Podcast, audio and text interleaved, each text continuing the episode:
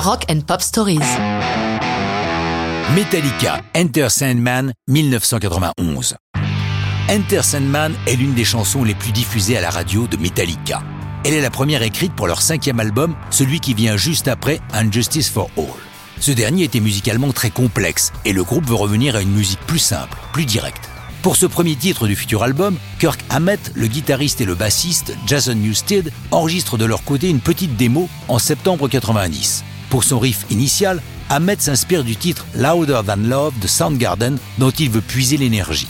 La démo enregistrée arrive dans les mains de James Hetfield, chanteur-guitariste du groupe, et du batteur Lars Ulrich afin qu'il la complète musicalement et pour que Hetfield trouve un texte.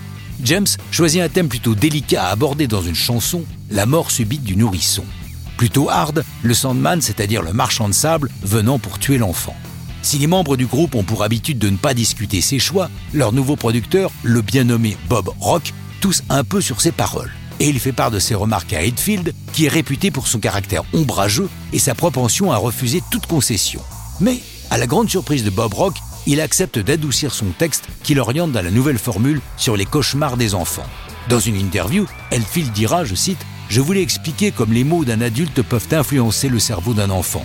Donc, dans la chanson, le mec dit des trucs vraiment flippants au gamin, qui évidemment ne peut s'endormir après ça, angoissé par tous les bruits de la nuit et de supposés monstres dans le placard. Fin de citation.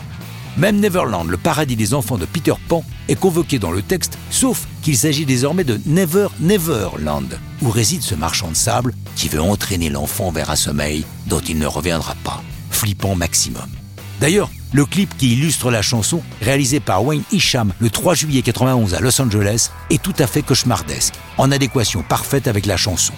Lors de sa sortie, Enter Sandman se classe 16e aux États-Unis, mais Metallica est avant tout un groupe d'albums, et celui qui ne porte pas de nom, si ce n'est Metallica, mais surnommé The Black Album par les fans, se classe directement numéro 1 le jour de sa sortie le 13 août 91.